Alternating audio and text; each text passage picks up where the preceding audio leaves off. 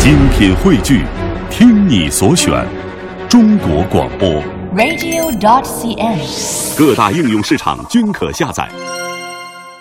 北京时间四月二十六日上午十点，微博认证为诗人宣传大使的博主潘婷发微博称，诗人汪国真今天凌晨两点十分去世。随后不久，同样认证为诗人的大卫也发表微博确认了此消息。随后，汪国真的官方工作室也发布微博：“我们无法相信，更不可能接受，历历往事就在眼前。我们无法遗忘，根本就不会忘却。音容笑貌，谆谆教诲。岁月如此无情，何来妙手回春？天妒英才，只怨我辈无能。长叹人生百十岁，我恨人生六十载。”紧接着搜索汪国真，已经能够看到不少编剧、记者、主编、制片人、平面设计师等在微博上发表的缅怀和悼语，还有包括南都周刊、三联生活周刊，甚至中国银行在内的公司官微上也开始刊载汪国真的著名诗句：“世界上有不绝的风景，我有不老的心情”，以及他的著名诗篇《热爱生命》《旅程》等等。我自己是直到中午才在朋友圈里看到了汪国真去世的消息。那一刻，我身处在北京拥挤的地铁当中，周围的纷扰和喧嚣却阻挡不了记忆的汹涌。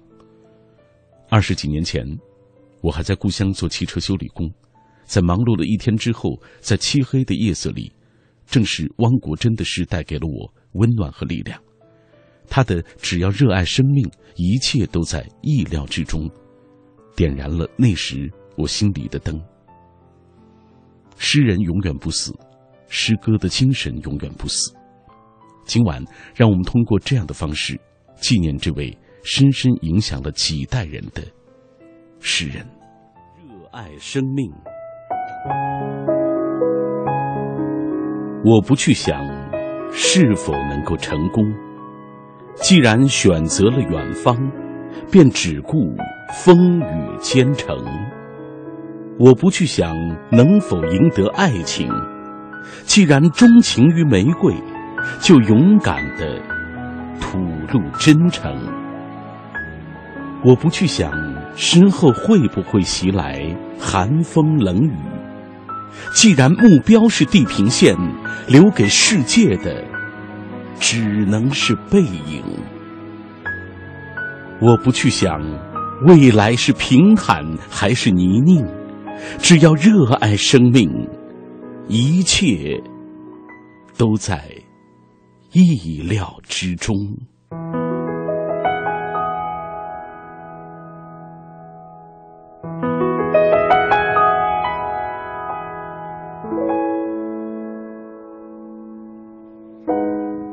这是汪国真的著名诗篇《热爱生命》，曾经引起了很多人的共鸣，也激励了无数年轻的心灵。汪国真一九八二年毕业于暨南大学中文系，一九八五年起利用业余时间集中于诗歌的创作，期间一首打油诗《学校一天》刊登在《中国青年报》上。一九九零年开始，汪国真担任了辽宁青年、中国青年、女友的专栏撰稿人，掀起了一股汪国真热。他的代表作品有《年轻的潮》《年轻的思绪》《热爱生命》《雨的随想》等等。九十年代初期，很多年轻人正是伴随着汪国真的诗歌名去长大的。在笔记本上，在贺年卡上，在日记本里，汪国真用诗歌给一代人励志。那时候，很多的学生朋友还不知道卡耐基，更不知道李开复、徐小平，他们在教室里吭吭哧哧的，为了考上大学而奋笔疾书、拼命苦读的时候，汪国真的诗作就像一阵清新的风，让年轻人们朦胧地触摸爱情，追逐梦想，也领悟感动。如果生活不够慷慨，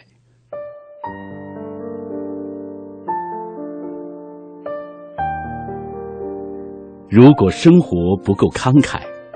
我们也不必回报吝啬，何必要细细的盘算？付出和得到的必须一般多。如果能够大方，何必显得猥琐？如果能够潇洒，何必选择寂寞？获得是一种满足，给予是一种快乐。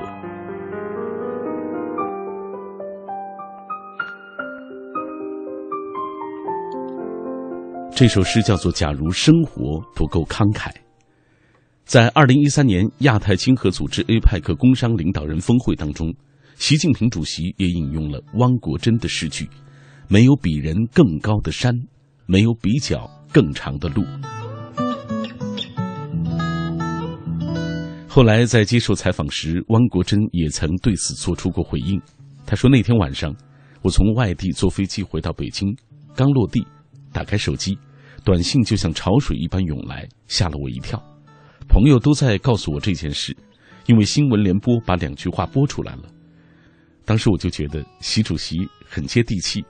老实说，习主席能够背下我的诗词，我觉得挺欣慰的，说明我的读者遍布各个阶层、各个文化层、各个年龄层。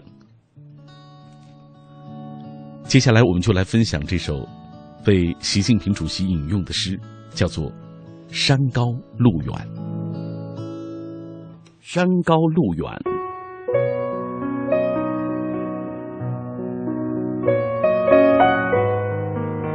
呼喊是爆发的沉默，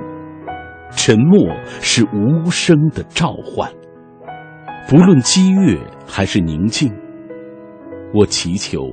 只要不是平淡。如果远方呼唤我，我就走向远方。如果大山召唤我，我就走向大山。双脚磨破，干脆再让夕阳涂抹小路。双手划烂，索性就让荆棘变成杜鹃。没有比脚更长的路，没有比人更高的山。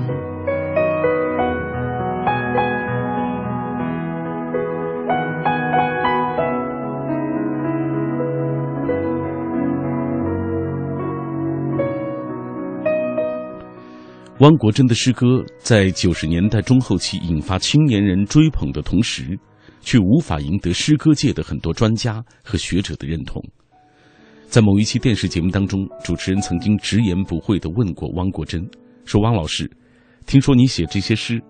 非常生活化的这些诗以后，也曾遭受过一些批评，您如何去面对他们？”汪国真这样回答，他说：“我想是这样。比如有的人说我的诗不够深刻，不高雅，不纯粹，但是我觉得事实胜于雄辩。”他幽默地说，他的诗集不仅是卖得好，而且盗版也盗得很好。他说，我从一九九零年出版第一本诗集，一直盗版盗到了二零零九年，我的诗歌整整被盗版二十年。我可以自信地说，我是中国诗人中唯一的诗集被盗版二十年的诗人。听到这句话以后，现场是一片掌声。其实对于这个问题，呃，汪国真自己也有很多的话想说，而评论界也有很多的话想说。北京大学教授张以武也从他的角度分享了他对于汪国真诗歌的看法。诗人汪国真的诗在上世纪的九十年代曾经引起了很大的轰动啊，影响了几代年轻人。那个时候他的诗，我记得有一个标签叫做抒情哲理诗。当时在您看来，他的诗为什么会产生那么大的影响？他其实是和咱们熟悉的八十年代的朦胧诗人，像北岛啊、舒婷，他们其实是一代人，他们成长的经历都相似。但是汪国真在八十年代的时候，他的创作并没有激发起社会的影响。因为他的创作并没有这种现代主义的深刻的影响，他也没有这种宏大的表达，呃，他只是呢，当时是从这个青年刊物开始，呃，走上自己的文学之路。然后在九十年代初的时候，他出版了一本诗集，叫做《年轻的潮》。这本诗集就引发了社会的广泛的震动，因为这几个诗集就是从这个日常生活的一些普通的感受，但是呢，把哲理渗透在其间，呃，让这个人们发现细腻的感情，发现自我，通过这种浅吟低唱来感受到生命的丰富。呃，这些作品呢，没有现代主义的那种复杂的技巧和意象，而是说，呃，通过这种呃浪漫的、单纯的哲理表达来表现出呃他对时代和社会的这种思考。然后，那么当时影响了很多年轻人。呃，那时候在年轻人里面传抄最多哈、啊，年轻人要告别啊、呃，要在笔记本上互相提赠，都是用王国珍的诗，所以他的诗可以说是在计划经济向市场经济的深刻转型的过程中间，呃，让年轻人能够适应社会环境，通过读他的诗获得一种呃生命的感受的，非常起到重要作用的一个诗人。正因为他没有受到所谓刚才您介绍的现代主义的一些呃，包括一些诗歌的技巧的一些影响啊，因而就有诗人认为他的诗歌其实价值没有那么大，有诗人觉得他的诗歌其实在中国的，尤其是那一段诗人当中那个分量不会占有那么重要的一个位置，但是他又有着诗歌的影响，你怎么看这个问题？很多人觉得这是一个矛盾。我想这是因为呢，在当时的这个呃中国的纯文学，在当时和这个大众文化或者叫通俗文学之间呢，它没有一个明确的界限。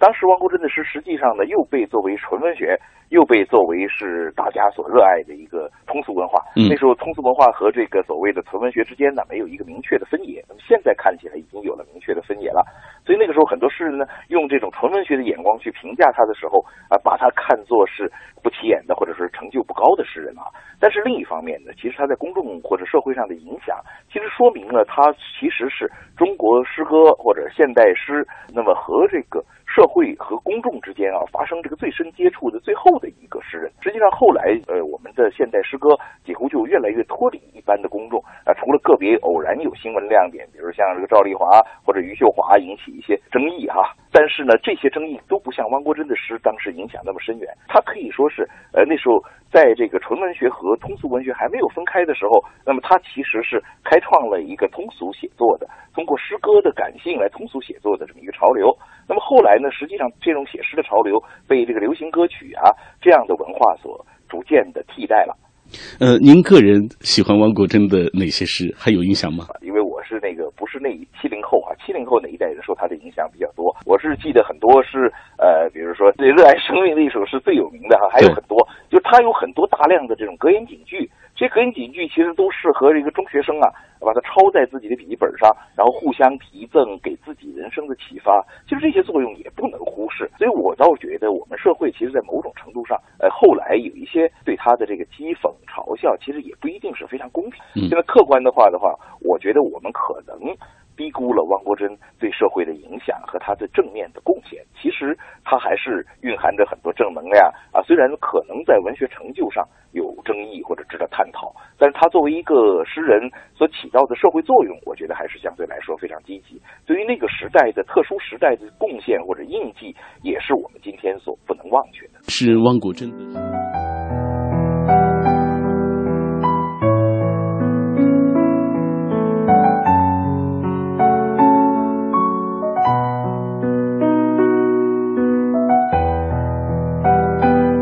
刚才我们听到的是北京大学教授张以武从他的角度分享了他对于汪国真诗歌的看法。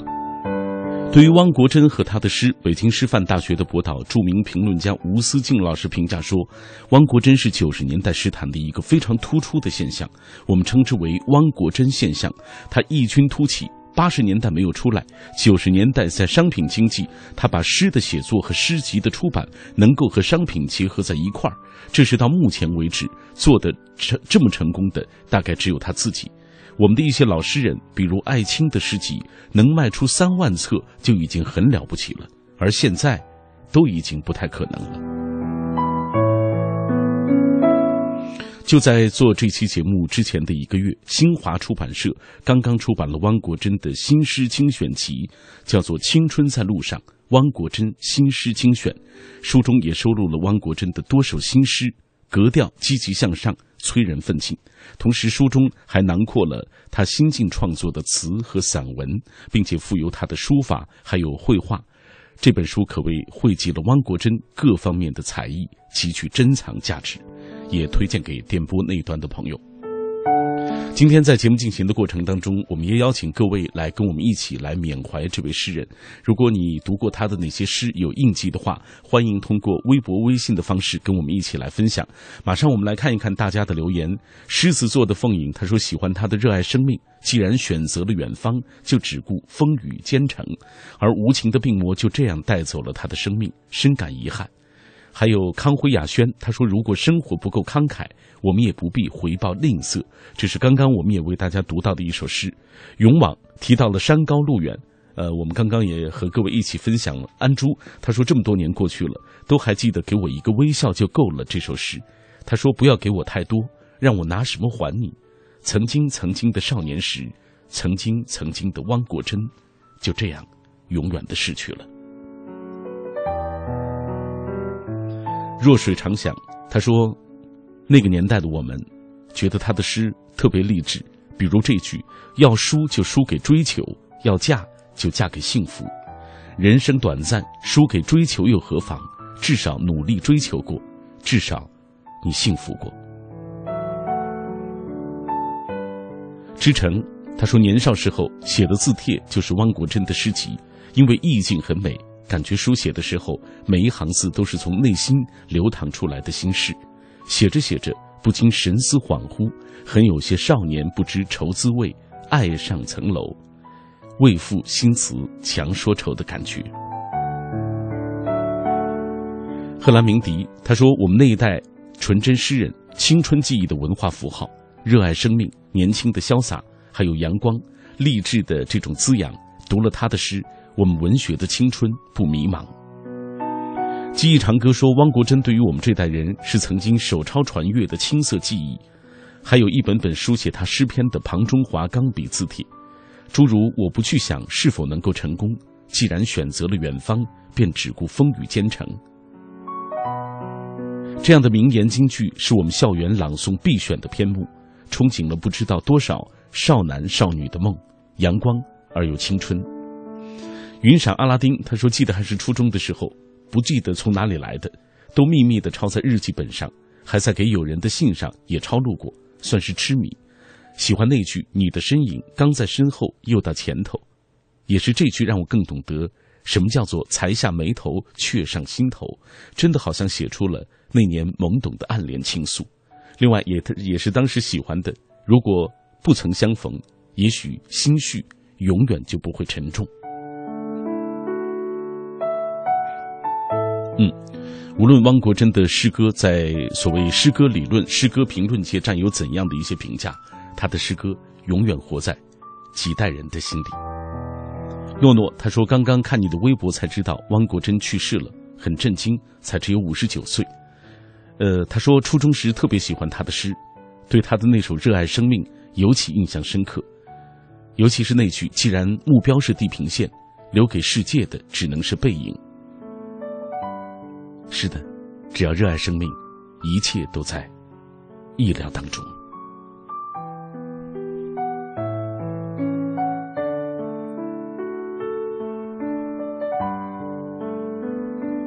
今晚的品味书香，我们通过这样的方式和各位一起回顾了诗人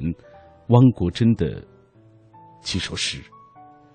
我们也通过这样的方式纪念这位曾经影响了几代人的诗人。一路走好。多少人走着，却困在原地，多少人活着，却如同死去，多少人爱着，却好似分离，多少人笑着，却满含泪滴，谁知道我们该去向何处？谁明白生命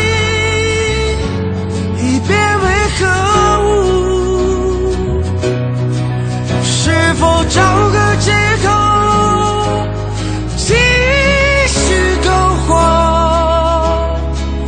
或是展翅高飞，保持。我该如何存在？